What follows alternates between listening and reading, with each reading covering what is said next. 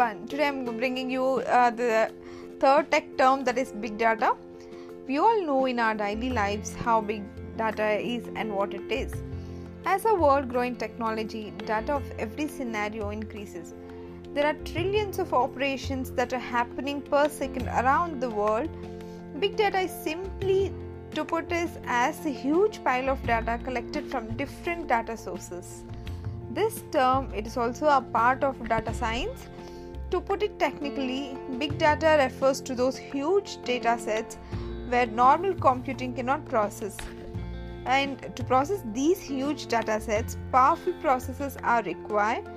And there are five stages in this big data data integration, data storage, data analytics, visualization, and data security.